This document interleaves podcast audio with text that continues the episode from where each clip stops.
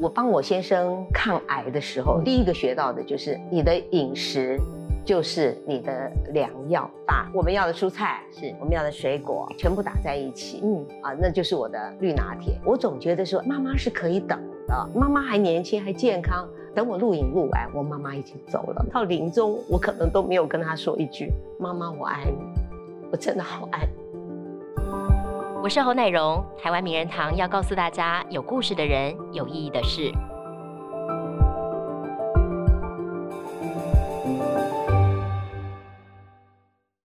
现代人的寿命啊越来越长了，要怎么样健康活到老，成了很多人呢养生是一大课题哦。现在非常重要。那我们大家很熟知的养生达人陈月清月清姐，同时她也是癌症关怀基金会的董事长。那在这个养生路上呢，已经钻研了将近三十年了。我们今天很开心，在现场她有很多的心得跟秘诀可以跟大家分享。欢迎月清姐，晚上好，各位观众朋友大家好，月清姐好。久仰大名，你不仅是我们新闻界的大前辈，然后 大家养生路上的好朋友。对，月清姐，你在这个养生的路上钻研三十年了，对你来说，我自己觉得养生应该像是呼吸一样自然吧？呃，随时随地都在做养生啊。对我，我呃，其实我我所我最近出了一本书，叫《时时刻刻为养生》，我就是提醒大家，其实养生就是时时刻刻都可以做，而且。啊，所谓的养生呢，就是养成良好的生活形态。那也就既然是生活形态，也就是说在生活里面实践。所以不论是行住坐卧、饮食、睡眠，嗯哼，啊，都是跟呼吸一样自然。也就是说，养成良好的生活形态，你就可以啊，让你的就是启动你的免疫力和自愈力，所以你就可以减少疾病，然后就会越来越健康。可是如果你生活形态错误，它也是。造成你很多慢性疾病啊，甚至癌症的重要的原因。嗯，所以包括呼吸，包括喝水都很重要，都很重要。这可以说生活的每一个环节都是养生可以着力的地方。对。那可是我写时时刻刻为养生的意思，就是说，其实你可以把它化成一小格、一小格、一小格，然后行为，然后不断的去改善。例如说，有些哪些生活的形态当中，哪一些小习惯，你觉得是非常重要，但现代人很容易忽略掉的，有没有？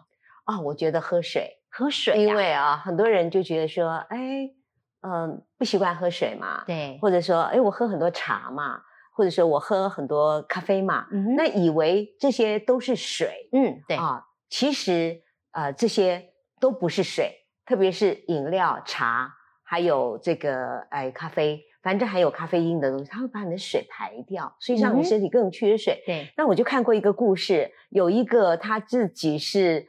呃，非常努力的运动员，所以呢，他还是急难救助啊，这样子的一个一个教练。对，那他还跑山铁啊啊，然后有一天早上他还在运动，下午就中风了，他不能接受。照理说应该是很他问的人。对呀，他说我每天都在运动，对，为什么我会中风？医生说，因为你长期深渴，缺水。所以你们看到我来了，在这里时时刻刻都在喝水，所以皮肤才可以水嫩水嫩的。所以时时刻刻为养生呢，也就是说，我们要养成喝水的好习惯。对，大概就是每一次喝水不要超过一百 CC，所以不要牛饮，然后也不要隔很久才喝。对，运动完也不要一下喝三百 CC，因为你的身体都应付不了。身体需要你不断的给它水，但是每次的水量都少少的，因为。呃，水要进入我们细胞的那个通道是啊，它是很小的，嗯，所以呢，它呃不是很容易就进去了。所以你喝的水品质很好，那呃水分子比较小，它就比较容易新陈代谢就比较好，嗯。然后你喝的喝的方式就是我说的，你要一直吃，就是不断的喝，对，小口小口。哎，那我比较好奇，就是说生活习惯当中有没有哪一些是你自己是自己领略出来的，觉得哎这其实对养生是效果非常好的。但是一般人比较少人在做，很多人都觉得说，从小会被父母这个纠正姿势，对不对？驼背，对啊，我特特别驼背、弯腰，然后呃，很多很多的这种就是姿势上的坏习惯。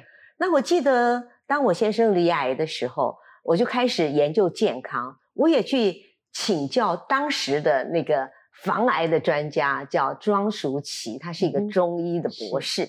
然后他就特别注重姿势，可当时呢，我就觉得说，知识有什么重要？你说吃东西，我还觉得有关联，知识也有关系。对，我就他很侧重知识，是，然后教我怎么做怎么在。那当时记者很忙的，主主持人、主 主播都没有时间去，分秒必争。对，没有时间去注意这个。是，譬如说我们很习惯弯腰驼背，其实你就影响到你的呼吸，影响到你的肺容、肺活量，影响到你的心脏嗯啊。哎，还有呢，呃，譬如说你。这个弯腰驼背啊，啊，你就很容易伤害到我们常常这样子 看东西，对不对？或是低头滑手机，或者是对对对对，他们就是有水牛颈啊、乌龟乌龟脖子，是这些其实都会影响到你的血液循环，也都会影响到你的脊椎。然后你的脊椎其实只是你的健康的支柱，嗯，所以姿势是我最晚才注意到的，然后也是我发现最难更改的。那我发现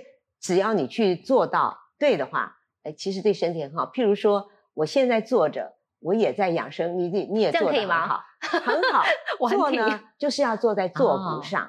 你有没有感觉你坐在坐骨上，而不是尾骨上？是稳的，身体是稳的。对，你会觉得，然后是是有两个支柱支持你，然后你的脊椎是可以直立的，你的任督二脉是打开，是是是是挺的啊。所以你这样子的话，那当然就是。呃，血液循环就是比较顺畅。老师的提醒要听，这其实很简单的姿势，大家每随时随地都在做，所以但是要很所以所以我觉得我这次之所以写时时刻刻为养生，就是因为呃，我追求健康这么多年，然后我就说我是一个健康迷，是，然后养生控，因为我只要一听到有哪一个东西是可以帮助我养生的，我就会去实践，用，因为我相信实践检验真理，所以实践我觉得不错的，我就把它呃留下来。可是。呃，有很多。我一开始觉得饮食很重要，花了很多时间在饮食上，的确效果也很好。然后后来我发现，哎，我们要多接近大自然啊，所以我们就常常走进大自然啊。我觉得睡眠很重要，改善睡眠时间啊，呃，就是要规律啊，提早睡觉啊。然后又想发现，哎，起个运动很重要，因为运动有肌肉啊，防肌少症。后来发现经络，因为经络呢是我们啊血液交换。最小的一个单位，嗯哼，等于是，呃，如果是这个小区血液循环不好的话，其实也久而久之会影响到整个大区。所以很多人有时候这里酸那里痛麻，或者哎忽然之间就不能动了，不晓得什么原因，可能就是经络不通。对，那我觉得大家最忽略的就是经络。那后来我发现，哎，连洗澡，啊你也可以利用洗澡的时间来。这个调整你的自律神经，让你的交感和副交感平衡。嗯哼，啊，饭前尤其我有一套方法，就让你的交感副交感平衡，这点非常重要。因为如果你的交感很亢奋，副交感没有起来，然后你就吃了一大堆东西，急急忙忙的，那其实你没有吃进营养，对你吸收不进去，呃，对你身体造成更大的伤害。嗯哼，对对对，所以呃，我就是把所有大家。应该注意到，而我陆陆续续才发现的，我就叫它养生自愈地图，我就把这个地图画出来，就集合在这个书里面，让大家可以循线，然后去看自己应该最先建立的是哪一个，然后可以逐渐的建立自己的地图。而且月经姐很重要的是，你们在癌症关怀基金会里面很推广的一个很重要的概念是全食物，对不对？不再吃靠太多的药物去。治疗你的身体状况，而是用食物来调理。这个概念最主要的理念，这个原因是什么？呃，其实我帮我先生这个抗癌的时候，因为他当时就是很大的肝肿瘤嘛。是。那我第一个学到的就是你的饮食就是你的良药，所以我就对饮食下了很多的功夫。那随着大家的理解，就是发现，哎，所谓的全食物就是完整。啊，圆形没有很多加工层次的这样的食物，而且你连皮带籽吃下去的话，你就可以吃到最多的营养。因为科学家发现，就是在食物里面呢有植化素、植物化学素，它是一种天然的药物。那它有八种抗癌的作用，包括杀死癌细胞啊，杀死癌血管啊，或者我们常说我们身体自由基太多，是我们罹癌的原因，它会清除自由基。啊，我们会生病或老化，是因为我们发炎，身体发炎，细胞层次的慢性发炎，是它可以帮助你抗发炎，它可以让癌细胞从恶性分化又变成良性分化，那所以它有很多种抗癌的作用。所以很多时候他们发现，这个食物的效果甚至比药物还好啊。然后这个还有食呃食物里面还有膳食纤维，特别皮和籽里面呢，就是植化素和膳食纤维最多。那膳食纤维其实大家都知道是我们肠道好菌的养料，它可以把我们的肠道里面的好菌养得均容壮盛。那我们现在也知道，肠道是我们最重要的免疫器官，我们大部分所有的免疫细胞大概七八成都在我们的肠道里面。所以，我们把肠相养好了以后，我们的免疫力就会提升啊，所以呃，一个是帮我就是我称这种饮食叫做保健与盾牌，植化素是保健，它可以抗发炎，杀杀掉化发炎的细胞，对不对？帮你清除不好的东西。对，那盾牌呢，就是像一个呃那个膳食纤维，它就把你的肠道筑起一个防御网啊，让你就很健康。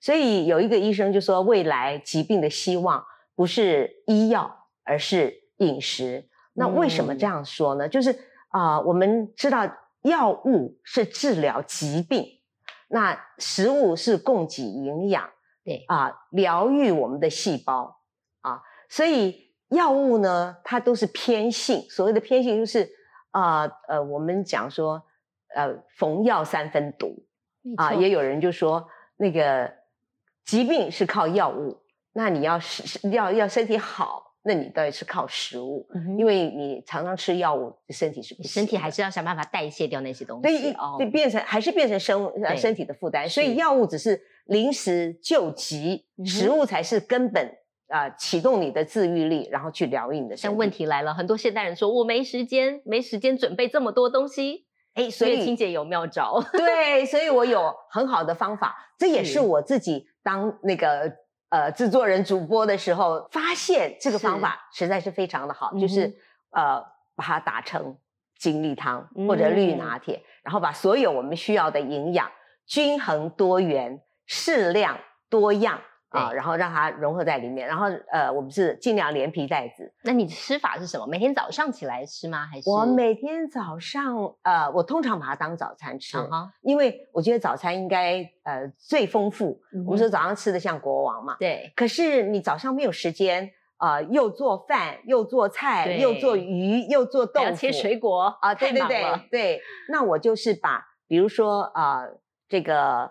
蔬我们要的蔬菜是我们要的水果啊，或者我们要的蛋白质啊，再加上好的油脂啊，全部打在一起，嗯啊，那就是我的绿拿铁。那我们迫不及待要看看这个绿拿铁到底要怎么做了。好啊，我们接下来请月清姐帮我们示范一下。没问题。好，我们这边就要请月清姐来帮我们示范这个传说中绿拿铁，据说蛮好喝的。哎，不仅蛮好喝，而且效果很好。有人喝了以后就说要跟我照相，他说：“哎，呃，要这样照。”我说：“为什么？”瘦了五公斤，那有人跟我说，那我要这样照。我说为什么瘦了六公斤？所以他对于呃，因为很多癌症呢跟肥胖是有关系的，是啊呃，很多癌症的基转大概有六个里面呢，十个癌症基转有六个是跟肥胖有关。哦，所以我们如果吃的比较健康一点。啊，蔬菜多一点，对我们的健康是有帮助的。OK，所以通常我都是用当季、当地盛产的蔬菜，因为这样子的话呢，它的农药最少，营养最丰富。是。那冬季十字花科很多，所以我用了高丽菜。那高丽菜呢是要烫熟，呃，烫的时间多长？大概是三十秒到五十秒。我们的方，我们的用处呢，就呃，我们的呃用意呢是要去除虫卵啊，然后。呃，去掉一些多余的钾啦，然后呃杀青，让它呃更健康一点。是。那，但是我们并不希望呃遇热容易消失的那些营养素，像维生素 C 呀、叶酸啊，会会流失太多。好，这个是小松，小松的钙质这样分量还蛮多。这个是几人份？我们现在是四人份。四人份。那通常我们可以这样子量：一人份呢，蔬菜一百克，生重生的就称称重一百克就是一份。好。那这个是四人份，然后我们接下来加水果，那呃也是通常啊，我觉得大家很容易买到的水果，譬如像芭乐啊，它的维生素 C 很多，尤其它的籽呢是北半球里面那那个铁元素很多的啊，铁我们通常都不吃，对，铁的矿物质很多的，所以我们不要浪费，都把它打进去，这就是我的全食物的啊原则，也就是说。尽量连皮带籽能吃的都吃下去，一方面体外环环保，一方面体内环保。像苹果有三百八十九种植化素，削掉皮就损失很多。哇，所以啊、苹果苹果皮对，但是要适当的清洗。那清洗的方法呢，我也有在我的书里面都有跟大家分享。OK，那接下来呢，呃，我们还有一个百香百果。香果，百香果被称为天然的抗生啊素，酸酸甜对对对，甜的效果它的维生素很多，然后还有抗生素、类黄酮很多嗯啊、是很强力的抗氧化的物质。然后呃，综合坚果，坚果那一个人大概是一大一大匙，嗯呃，大概是十克左右对。啊，这个是就看你喜欢加什么样的坚果都呃，我。对我尽量用综合坚果，那要不然的话，你可以多放一点核桃、omega three，嗯还有亚麻仁籽是啊，我也很喜欢芝麻。嗯然后呃，这里面什么都有了，就缺蛋白质，蛋白质所以我加一点那个大豆生态，那这样子让它均衡。我的全食物的概念就是说。呃，每一种食物的种类都要有啊，嗯就呃，就是说，呃，蔬菜、水果，呃，好油，营养都在里面了蛋白质，对，对，呃，碳水化合物，然后还有秘密武器。秘密武器今天来到这里哈，一定要教点，一定要给大家一点新鲜的秘密武器呢，就是哎，柠檬、柠啊檬、连皮、啊连皮啊，柿子这样不会对对对苦苦的。不会，很香啊啊对对对，两片，两片它有很丰富的维生素 C，还有那个皮呢，柠檬精油也很好。还有一个秘密武器，还有一个秘密武器啊，大家想不到这是什么？姜黄粉。姜黄粉、姜黄粉呢，再加上黑胡椒黑椒。胡椒，那姜黄粉被认为是抗氧化最强的物质，地表上。然后它跟胡椒胡椒是妈吉，没有想到这里面要加胡椒哎、哎，因为他们两个加在一起的时候呢，它的抗氧化的能力可以提升二十到两百啊倍。把水浇加上去，这水的温度需要是冷的还是温的？呃，我通常会、呃用比较大概手心的温度，哦手心的温度你。不是太对对对冰冷的，水哦不是不能用冰冷的水。那然后我喜欢吗要呃，对我要把它盖下来，盖起来。它可以控制时间，嗯哼，呃，我喜欢，因为有芭乐籽，我想打它一分钟，嗯让芭乐籽完全能够打打得很细。嗯哼，然后这个调理机非常的强力。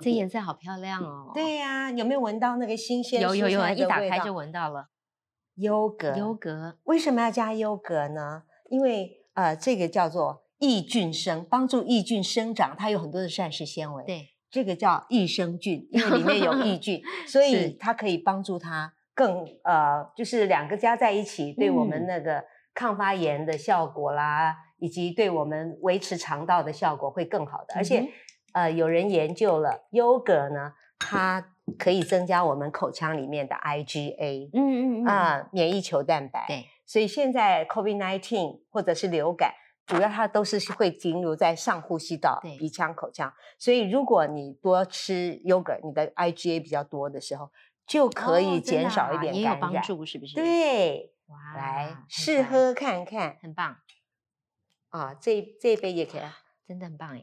很香对，你嗯知道我为什么不把 yogurt 加进去？因为我觉得这样 floating 漂浮，很像漂浮的冰淇淋的感觉对，哦，是好喝喝的耶，超好喝哦！我看你喝的很小心。我我尝到那个你刚才加的秘密武器柠檬的味道，嗯，很清香，对对对对对。然后喝的时候也要注意，一定要咀嚼，但是那个坚果已经被打得很碎很碎你，完全就没有吃到，对对不对？，对，连那个芭乐籽都没有了，嗯。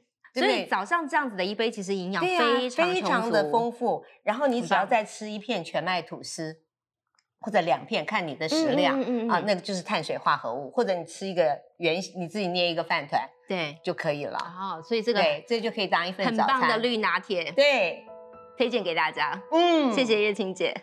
为健康干杯。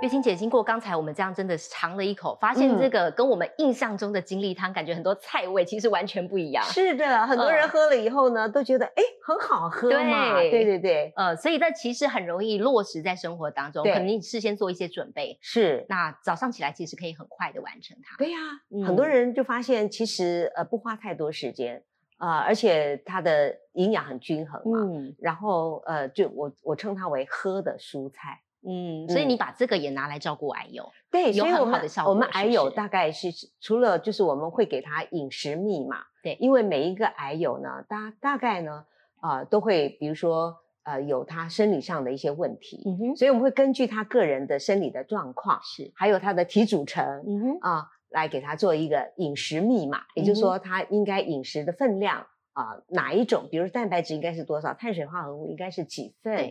然后呢，我们都每一个呃癌友，我们都希望他喝两杯，叫健康两杯，一天两杯，一天两杯啊。我是一天一杯，那我希望我的癌友是一天两杯。那一杯呢就是绿拿铁，一杯是豆腐浆。不过他们的分量少一点，他们是三百 CC，三百 CC。那我呢，因为一天只喝一杯，所以我是大概四百五，四百五啊，就是今天喝豆腐浆，明天就喝绿拿铁，四百五，四百。那呃，我们的癌友经过这样子的照顾以后呢？哎，发现健康有很大，你有一个很厉害的案例，对不对？听起来好神奇哦。哦，是，啊，有一个那个富裕是啊，他是一个四十岁的男生，本来做旅行业，然后在二零一五年的时候呢，他忽然发现，哎，自己有半边不太能动，然后辗转的求医以后，发现他原来是脑部有一颗淋巴瘤。啊，淋巴癌，哎，淋巴癌转脑转移啊，等于是淋巴癌脑转移，那大概有三点五公分，所以医生就说赶快做化疗吧。是，那做了四次化疗，从最呃轻的药打到最重的药，完全无效。所以这这个傅玉傅医生就跟傅玉说，哎，这个肿瘤没有效果，所以我们可能要休息一阵子，改打这个呃放疗。嗯哼，他想说化疗都没效了。打到最重的药都不行，那放疗有效吗？不过他毕竟很年轻，求生的意志很强，他就试试看，来试试看放疗，做了三十二次放疗，少了零点三公分，所以癌所以还有三点二公，对，有缩小，所以这一点点的缩小呢，就鼓舞了这位非常 乐观的男士啊，他就说，既然会小。那一定还有别的办法想，所以他就开始 Google 啊，嗯，然后就找到了癌症关怀基金会，发现我们帮助癌友用饮食来抗癌，他想说这可能是另外一个 another solution，另外一个方法，而且对身体没有伤害嘛，所以他赶快就报名了。可惜我们那时候呢班班爆满，所以他 二零一五年的九月没有报上，二零一六年的三月又没有报上，一直等到二零一六年的九月才报上了，一年。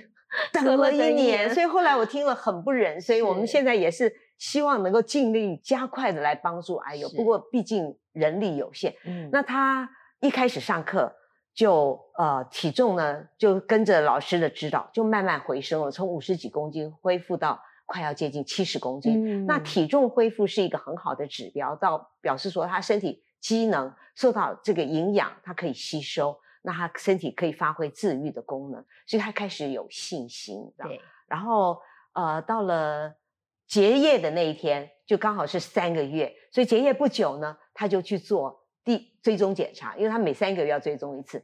这次追踪检查，医生一看到那个片子就跟他说：“好消息，好消息，又小了零点四公分，哇，比那个放疗三十二次效果还好，效果还好，所以就变成二点八，他好开心哦。然后呢？在结业了嘛，他就穿上志工背心来当志工，啊，一方面就是服务其他的啊学弟妹，一方面就是再学习，因为继续深化，然后继续呃怎么讲，强化自己的那个意志力，因为有人的习惯有时候会退，所以他就继续执行，然后再过三个月再去检查，医生一看那个片子就说，哇，你快来看，快来看，太神奇了。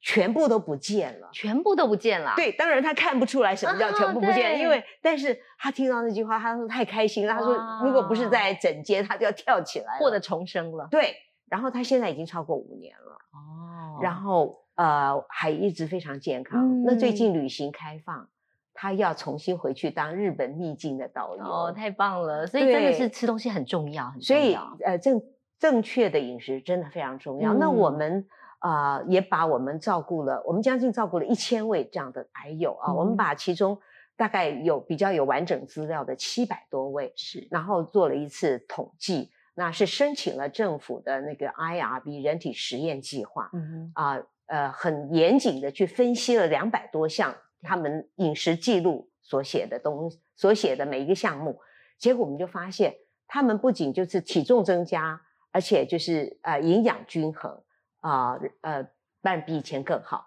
然后他很多的指数不好的指数都下降了，比如说发炎，特别是肝指数很明显啊，胆固醇，然后血脂肪、血糖都有显著相关，都下降了。也就是说，只短短三个月，这些身体的呃不良的这些数字都改善了。所以对一般人来讲，其实也是很好的，因为你用这样的饮食，你就可以改善你的三高。嗯，因为胆固醇啊。是呃，这个三酸甘油脂啊，或者是血糖啊，这都是大家呃想要改善的。还有肝指数，肝指数特别明显，所以可见我们平常饮食不对，多么伤害我们的肝，这个要特别小心。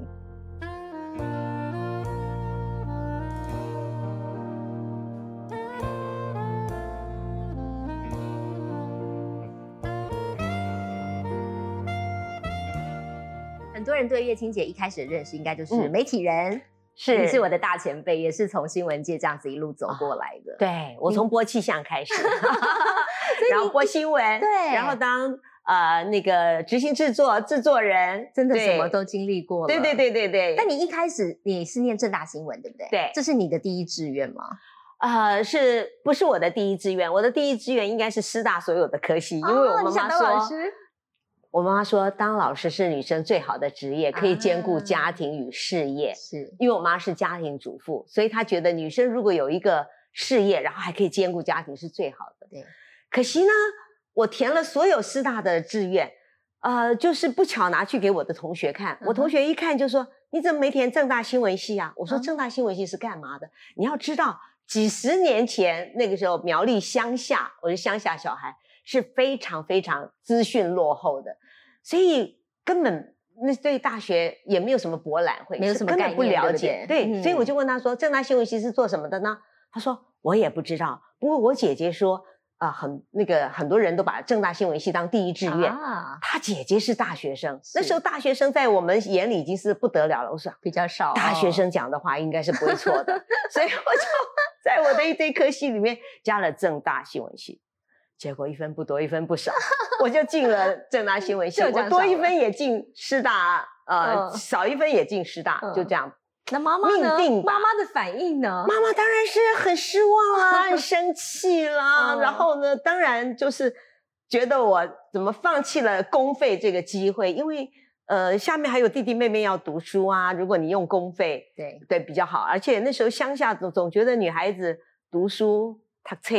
诶，浪费钱，就是觉得说你还不用读那么多书，所以呢，呃，我妈妈就觉得说，如果念公费又有职业预定的好的，但是非常好的，她帮我铺排了一盘棋，我完全没有照着走，命定的，我觉得注定进入新闻业，我觉得这是美丽的错误，我一路走来都是美丽的错误，我本来想要到那个报纸去当记者，是，可是后来。我就进了华视啊，对，但是你的记者生涯也非常精彩耶，哎，可以说，我我觉得我很我我觉得很幸运。你觉得有没有哪些特别令你印象深刻的经历？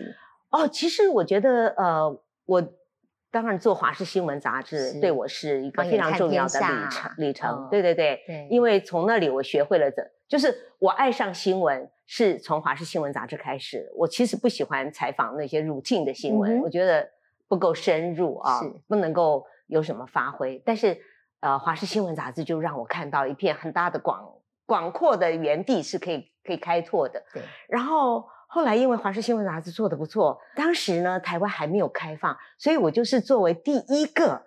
可以出国去采访的记者，对，太棒了。所以去过很多很多的地方，大大的开拓了我的眼界，然后当然也是开拓了我的心胸。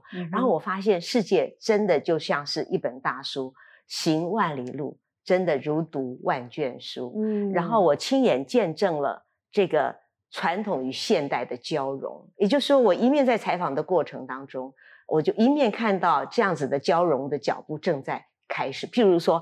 我去呃非洲很原始的大地，可是有人已经扛着自行车，扛着那些 进来了，所以你就你就发现，就说这个现代化的科技怎么点点滴滴的走入人们的生活，非常非常有趣的。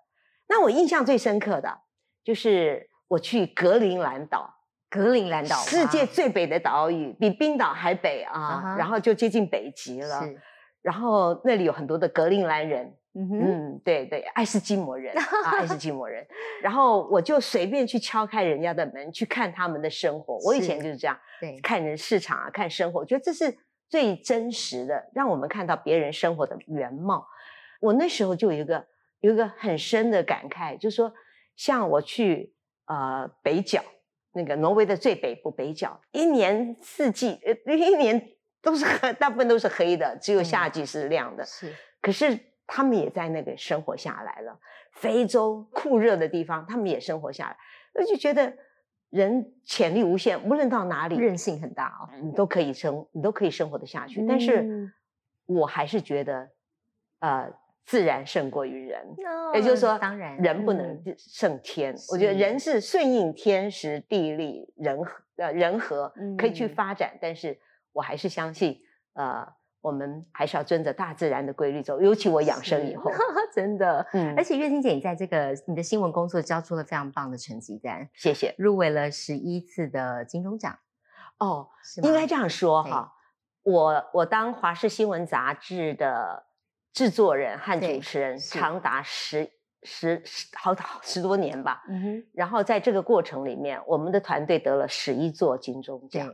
我个人得了五座，对，那呃，我是觉得很高兴，我们能够在那个时代啊做做出一些成绩。对我最感动的是有呃新闻前辈是台视的李文忠，他从美国回来，他跟我说：“哎，你的华视新闻杂志做的很像美国的 Sixty Minutes 啊。”哇，这对我是很大的鼓励，你知道吗？因为 Sixty Minutes 是美国最叫座的节目，花多少钱、多少人力，那他一直是我的典范，我一直在学习。可是我们人力物力比他差太多了，我们真的是用生命在做节目。嗯，所以那其实这也是我们新闻后辈其实一个模仿、一个学习的典范啦。其实做了非常好的示范教育。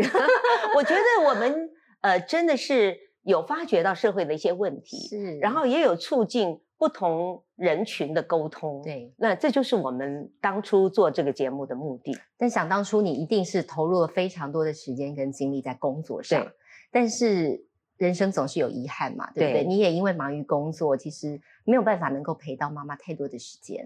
是我大概从高中毕业就离开我的苗栗的家乡，然后就投就到台北念书。我们台北。一个花花世界，然后对我们来讲，太多可以学习的。寒暑假，呃，比如说新闻营啊、战斗营啊，每一个都是你想去太精彩了，去对，去去尝试、去体验的。所以真的回家的时间很少。然后我总觉得说，哎，妈妈是可以等的，对，妈妈还年轻，还健康。对我，我们每个人都会觉得父母是永远会在的，而且是一直会照顾，家永远在那里等着你。对，啊，然后。呃，我后来又就进了华视嘛，很幸运，研究所毕业就进了华视，然后工作很忙很忙，更没有回去的时间了。所以呃，有一次接到家里的电话，就说妈妈突然在银行倒下。嗯，哇，我就放下正在录影的工作，赶回去，就发现妈妈中风了。然后那时候台呃苗栗的医疗很不进步，所以现在的什么 MRI 呀、什么 CT scan 啊都没有，所以只知道她中风。也根本不知道是出血的地方在哪里，是怎么样。那当地的医生凭经验说是蜘蛛网膜下面出血，那就是非常危险的地方。那也不能移动，因为你呃运来台北也是缓不济急，而且移动可能更增加危险。是。然后我在那里一点什么也帮不上忙，六神无主当下哦，六神无主，而且也帮不了忙，所以他们家人就说：那不然就你还是先回去把你的录录影录完。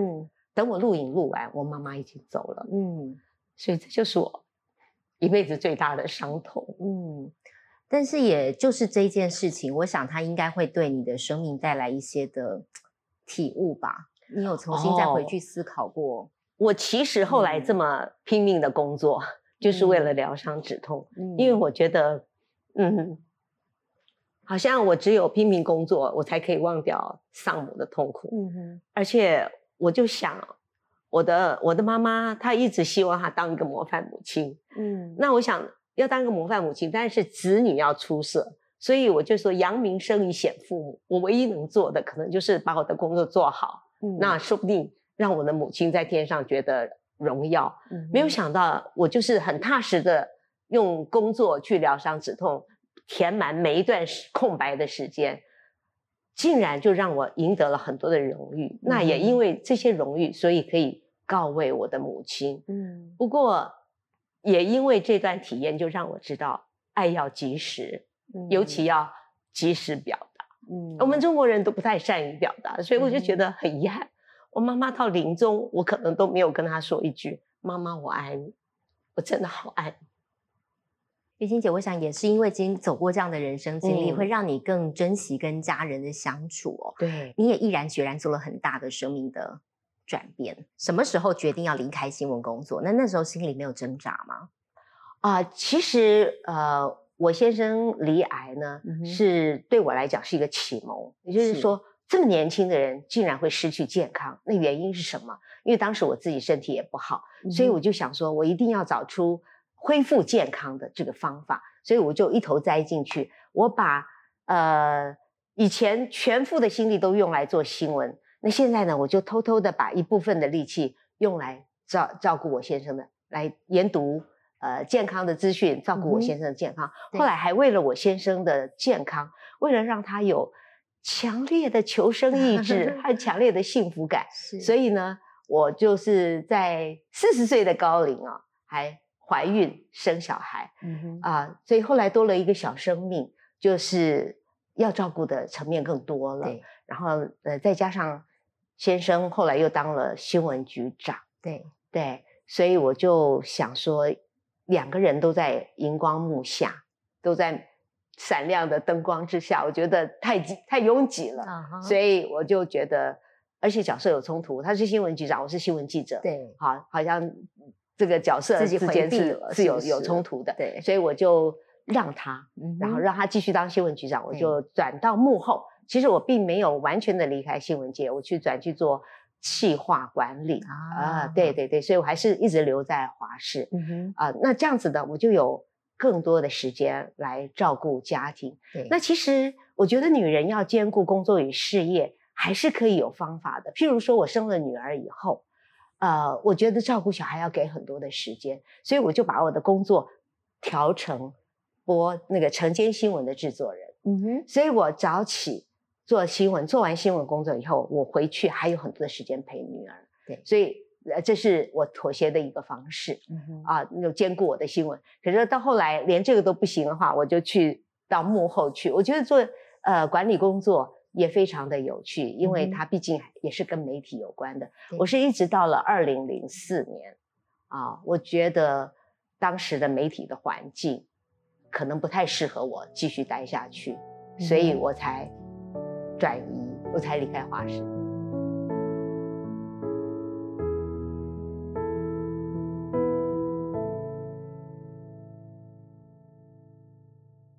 那您之前其实有曾经讲过，说其实这个回想起先生离癌的这个过程，你觉得反而是一个包装的很丑的礼物，为你们带来了幸福感。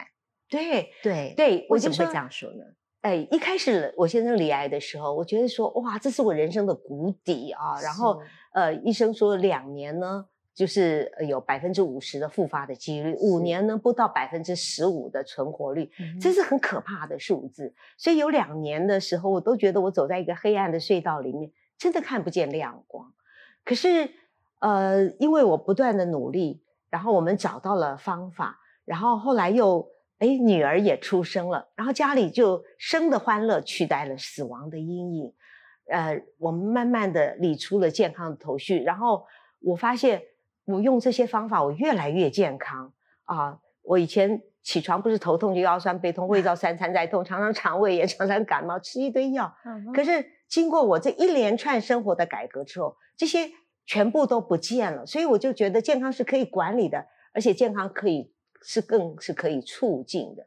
所以就整个让我找到了一片新的天地。那后来。呃，我也把我的我离开华视以后，我就把我的经验写成书，没有想到书非常的畅销。我想可能是真的是，我就说一直有一个看不见的手在牵引我，需要的是现代人需要，而且我就觉得有一只看不见的手啊，一直让我有美丽的错误，就是他先让我有很高的知名度。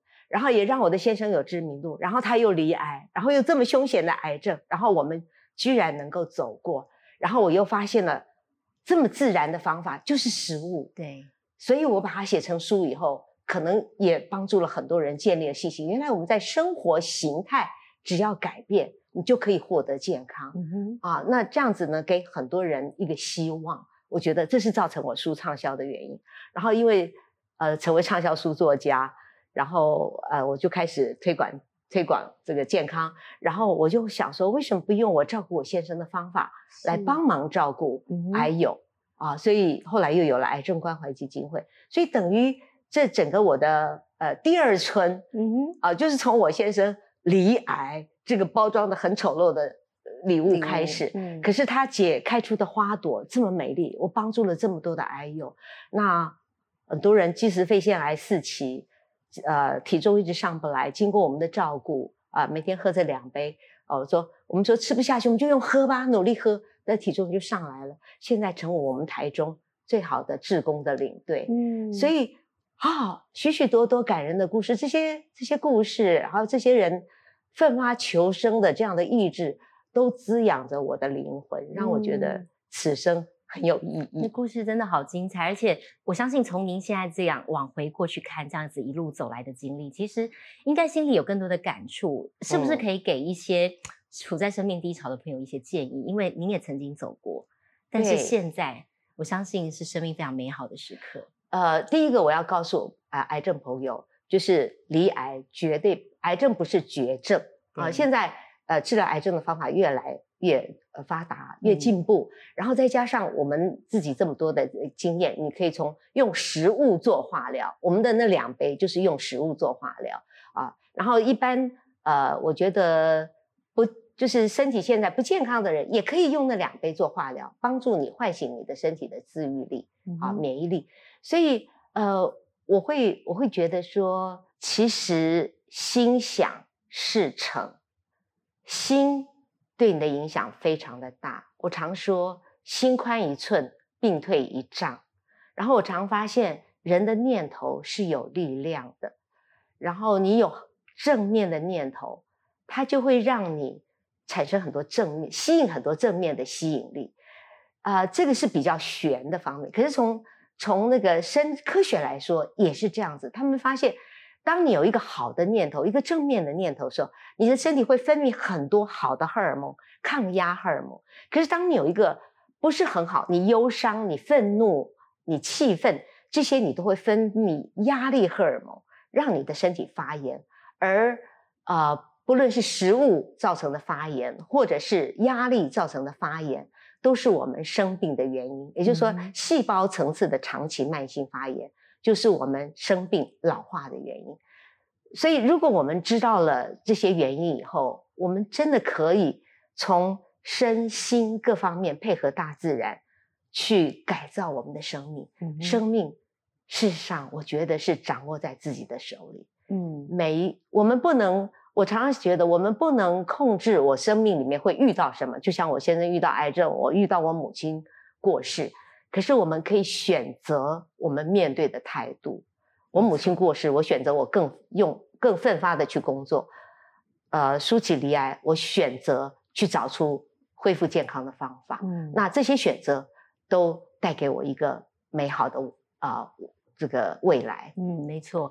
真今天真的很谢谢月清姐来这边分享，听到了你很值得。大家学习的这个整个人生经历跟人生态度，那也谢谢你带来很多的养生妙方提供给大家，谢谢。希望我们大家越来越健康。好，我们今天真的非常谢谢月清姐分享，谢谢谢谢。如果你喜欢我们的节目的话，欢迎上 Podcast 搜寻台湾名人堂，上头有很多精彩的故事跟大家分享。感谢您收看，我们下回再会。